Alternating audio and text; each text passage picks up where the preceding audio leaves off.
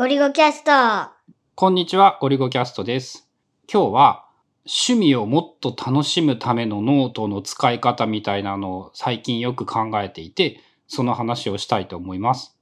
趣味をもっと楽しむためのノート。うん。そのノートを書くということの幅がちょっと広くなってきて、最近ね、例えばその F1 だったりアメフトだったりゲームだったり読んだ小説だったり何だったりみたいなことを一個の項目について別々のノートでまとめるっていうことをちゃんとやるようになったら、そのね、一個一個がやっぱちゃんと振り返ることができるようになって面白くなったっていうのかな。その一個の項目っていうのは、例えば読んだ本だったら、本のタイトルのそのノートが一個あるっていう感じ？そうね、読んだ本に関しては、ちょっと、あの、あんまりね、やってる量が少なくって、なんとも言えないんだけど、例えば、その F1 を見た場合、なんか F1 日記っていうので、なんか何月何日のレースと何月何日のレースとっていうのを、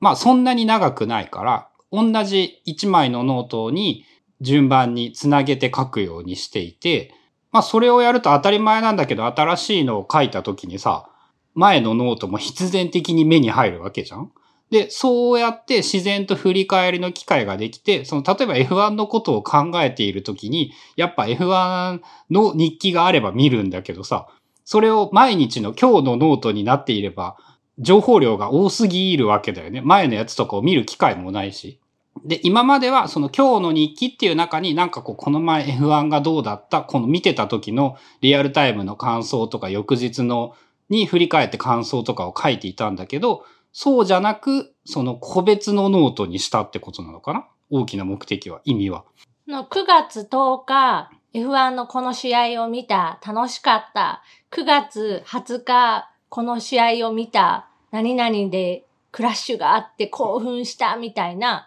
その今までだったら、デイリーノートみたいな、その一日一日のページに書いていた感想を、その F1 っていう軸で集めてって、一個のノートでその過去を振り返られるようにしたってこと？そう、言ってみると、本当たったそれだけのことで、まあ、ただそれだけなんだけど、結構良い感じがしている。で、それに関してはちなみに、その、 Obsidian でそれをやるようにしていて、そうするとやっぱまああのノートをつなげたりくっつけたり、その趣味のノートみたいな目録が、目次欄があって、そこから例えばその F1 のノート、アメフトのノートみたいなことをまとめたりとかもできて、そのやっぱリンクでつなぐと便利に使いやすくもあって、そこに関してはね、だから Day1 じゃなくって、 Obsidian を使っている方がなんとなく楽しいような気がしている。例えばさ、 Day One でも、そのタグをつけておけば、そのタグだけ固められたりとか、そもそもジャーナルを分けてしまう。だ F1 のジャーナルを作って、F1 についてのことはそこに全部書くみたいな風にしたら同じようなことはできそうな気はするんだけど、それとは違う。うーんと少なくともタグは違う。タグの場合はタグを押すという行為が結構手間がかかるので、その F1 のノート、日記を書くときにタグをつけることはするかもしれないけど、それだと自然に目に入んないんだよね。それではなんか自分の中ではあんまりやっぱ意味がなくって、見たときに自然と前のやつを見たり、修正したり、思い出したりっていうのがあるのが割と重要で、そのジャーナルを分ければ多分ほぼ同じだと思う。ただ、なんとなくそこが、そのね、F1 じゃなくって、アメフトで今新しく試していることなんだけど、そのただの日記じゃなくって、いろいろとね、なんか自分なりにデータみたいなものとか書いてあることとかっていうのをまとめて整理する。そのアメフトを楽しむためのアメフトデータベース俺用みたいなのを作ってみたりしているんだよね。それってやっぱ Day1 ではできなくって、その例えばやってみたのが、そのね、毎年この時期、シーズンが始まるこの時期の直前に、なんかね、プロ選手同士の投票で、アメリカンフットボール NFL トップ 100? っていうそのランキングみたいなのがあって、ランキングは順番に1位から100位まで載っているんだけど、こう、どのチームに誰がいるんだろうとか、どのポジションに誰がいるんだろうみたいなことはまとまっていないんだよね。で、えー趣味と勢いに任せて、そういうチーム別の表みたいなのを作ってみたり、ポジション別の表みたいなのを作ってみたりっていうのを、えー力技で手動でいろいろ調べながら書いてみるっていうことをやってみたら、だいぶそれはね、やっぱ、その後試合を見るときの理解度が深まって、試合を見るときに、ああ、この人とこの人とこの人が有名だから、こう、注目してみるときっと面白いだろうなってことが、両方のチームでわかるようになったから、まあ、だいぶ面白くなったんだよね、それによって。で、そういうことも一緒にやろうと思うと、その Day 1だけではできないから、そっちの方が、オブシディアンを使った方が便利なんじゃないかなって気がしている。そういう関連するものをリンクさせるっていう話で言うと、Day1 ではちょっと難しいので、オブシディアンが一番いいかなと思う。まあ今の話聞いてて、なんか自分でも似たようなことしてないかなって思い返してみたら、あの映画の、えっと、マーベル作品、えー MCU っていうマーベル・シネマティック・ユニバースっていう、えっと、映画単品の、まあ、作品があって、その作品同士に関連性というか、時系列が存在する。で、それは映画が制作公開された、えー順番とは違う順番っていうのが存在する。まあ、その程度、やっぱ物語系って多いよね。そういう時系列を後から付け足したりするから隙間に入ってくるとか。そう、なんたらかんたらファーストみたいな感じで、そのヒーローが生まれるきっかけになった話みたいなのが、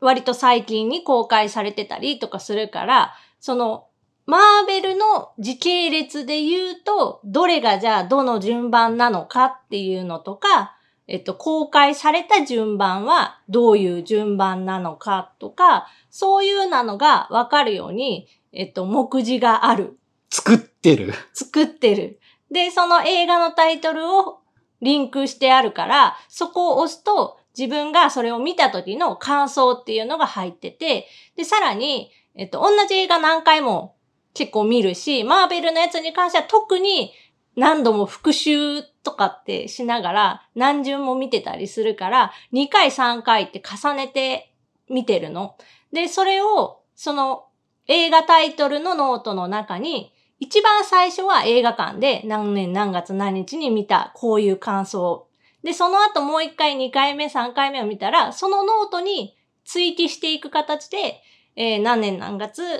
こうこうこうだったっていうのは書いてて、で、全く同じことを感想として持つ時もあるし、なんかちょっとこう、数年経ってから見ると感想が変わってたりもして、それは面白い。そう、あの、ちょっと時間経つとめっちゃ感想変わるよね。とか忘れるよね。忘れてることの方が多いかな。でも面白いのが一言一句同じ感想の時があって、それは進歩していないっていうのか何なのか。何にも変わらんのや、それは。でそれだけその映画のその何かがあるんやと思う。いい感想にしろ強い、強い映画なのかもしれないのか、そういう意味で。メッセージ性というか、なんか伝わってくるものが。でそういうなのも、2回目にその全く同じフレーズで感想を書いた時に初めて、あ、前もこんな風に思ってたんやっていうか、そんだけすごい前のさ、前のやつを見ずに書くの？見ずに書いてるね。見ずに書いてコピペするの？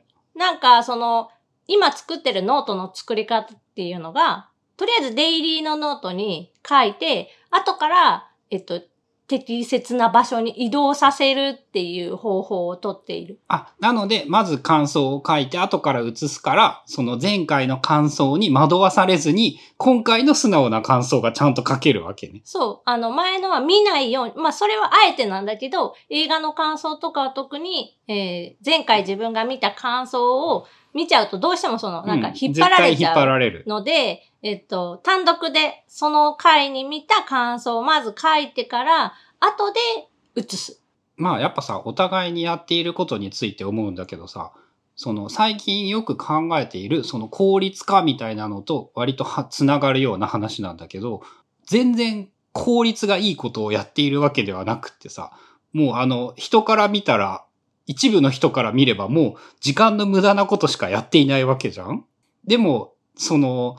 楽しむということを目的にする場合に、やっぱそういうことをした方が楽しめるっていうのがあるよね。もう映画にしても、その見て、ああ、面白かったで終わっても、まあ十分その2時間3時間は楽しめるんだけど、こう後から振り返るとか、自分がそのどういう映画が好き、ジャンルが好きとか、この俳優が好きかもしれないみたいな、そういうのを考えてると結構面白いし、で、まず最初に多分自分がやり始めたのは、なんか見た映画の記録っていうので、まあアプリとかウェブサービスで割と簡単にその映画情報ってさ、引っ張ってこれるから、えっと、この映画を見た。で、自分評価は星5のうちなんぼですみたいな感じのレーティングだけつけるのとかでも十分楽しめると思う。まあ最近で言うとやっぱそのレーティングだけとか素早く終わらせるっていうよりも割と一個一個の体験を丁寧に書いておいて、それをその、まあテキストでも絵でも何でもいいと思うんだけど、手間暇かけてそれについて思ったこととか感じたことっていうのを残しておいた方が、その体験できるものの数は少なくなるかもしれないんだけど、結果的にそっちの方がなんか楽しめるし価値があるものになるんではないのかなっていうのを思っていて、その F1 の感想とかってさ、大半は何が起こったっていうのを自分主観でまとめているだけなんだよね。極論を言えばやっぱニュースサイトのテキストをコピペしてくればさ、その、ほとんど同じ目的は達成できるんだ。ただ、それをやっぱ一回自分で書いているから、一番自分にちゃんと響く文章になっていて、あとは、あのー、まあ、これは自分の目的なのかもしれないけど、やっぱね、それによって、あの、下手くそな記録だと、後から見返したらわからないというのを、そういうところからもやっぱ体験することができて、まあ自分にとって分かりやすい記録を残す練習みたいな効果もあるのかもしれないし。それもあると思うし、もう一つがさ、あの、記憶を残す、定着させる、強めるっていう意味で、まあ見た映画とか見た、その F1 見た、メフト見た後、しばらくはさ、ああ、面白かったな、こういうシーンがあったな、とかって覚えてるかもしれないけど、そのまま放置してたら、まあ、さーって忘れていくよね。で、それを、例えば1日後とか、まあ1週間以内ぐらいに記録ノート、その趣味のノートを書くために、まあ思い出しながら自分の言葉でまとめるってすると、そこで一回思い出される。で、それによってより記憶が残りやすくなるし、で、記憶が残ると、やっぱ楽しめたなっていう感覚が強まる。あ、もっと好きになるっていうのはあるかもしれんね。そういう意味で言うと。俺今年はなんかね、やっぱかつてないぐらいアメフトにハマっていてね、その大きな理由っていうのがね、やっぱ自分から積極的に情報収集とその記録を整理するっていうことをやっているからだって思っていて、もうさ、単純に選手の数だけで言うと、1チーム、32チームあって、えっ、ー、と、ベンチ入りで40人ぐらいいるのかなとかなので、その1000人を超える選手がいてさ、全員を覚えるのはやっぱどう頑張っても無理なんだよね。ただ、自分が今まで知っている有名な選手ってそのやっぱ100もいなくって、その100人を理解できただけでもだいぶわかるようになったし、まああとそれ関連でついでにそういう調べるときにこの選手ってどんなんなんだろうって、そのアメフトの公式サイトとかはめっちゃ情報が充実してるから、そこの動画だったり、そのテキストだったりっていうのを見ていると、まあ結構やっぱ周辺情報も同時にいっぱい分かったりして、その去年より明確に面白いんだよね、今年の方が。分かることが増えたから面白くなったっていうのはあって、そういう意味で、その、良い気がするね。やっぱ書くことによって好きになるみたいなのはあるような気がする。より好きになれるはあるんじゃない？あとはそのノートを書いている時間すらも、その楽しめる時間になる？そうだね。それをめんどくせえなって思ったら、その、やっぱ当然、全然幸せじゃないからね。でもこれもさ、その、書いたからって、すぐに効果が現れるものじゃなくって、なんかしばらくこう溜まってくると、あ、面白いかもって思えるとか、まあもともとこの後藤家の二人は記録を残すことがまあ割と趣味というか、半ばなんか半自動じゃないけどさ、別に苦もなくログみたいなものは残し続けていったやん？うん、まあ方向性とかいろいろ変化したりはしているけど、大きな意味で記録を残すということは、ぜ昔から好きだし、今も好きだね。まあそういう前提はあるものの、その、まあ勉強とか、こう仕事とかではない趣味のものに関しても、そうやって事細かく記録を残すとか、それに関連することを自分なりにこう調べてみるみたいな、そういう深めるための作業っていうのも割とありなんじゃないかなっていう。まあそれを楽しいと感じない人に進めようとは1ミリも思わないので、まあそういうことが好きな人がそういうことに時間を費やせるのであればっていう前提ではあるんだけれども、やっぱただ終わるよりも可能な限りその記録を残すようにしておくともっと楽しめるのではないかと思います。まああとはやっぱノートを分けることだったのかな。今日の日記にそれを書いても、書いたら、えっ、と、あくまでも視点は今日という視点でその振り返って楽しいになるので、それだとね、やっぱその F1 好き、アメフト好きは深まらなくって、もう一段階そこを掘り下げたいなら別のノートにした方がいいのかなっていう。まあ、オブシディアンで言うなら、後からリンクで切り出してそっちに持っていくっていうこともまあ簡単にできるので、そういう方法でもいいかもしれないし。まあそのノートを分けてリンクさせてみたいなことを趣味のことに関しても、日記に関してもやってみたってことなのかな？大きな意味で言えば。で、その方法っていうのが今の自分の趣味とか興味にすごい合っていて、まあ、同じようなことが好きな人であれば同じように楽しめるのではないかなと思います。ということで今日は趣味のノートというものを個別に意識して作ってみたらいろんなことが面白くなったよっていうお話でした。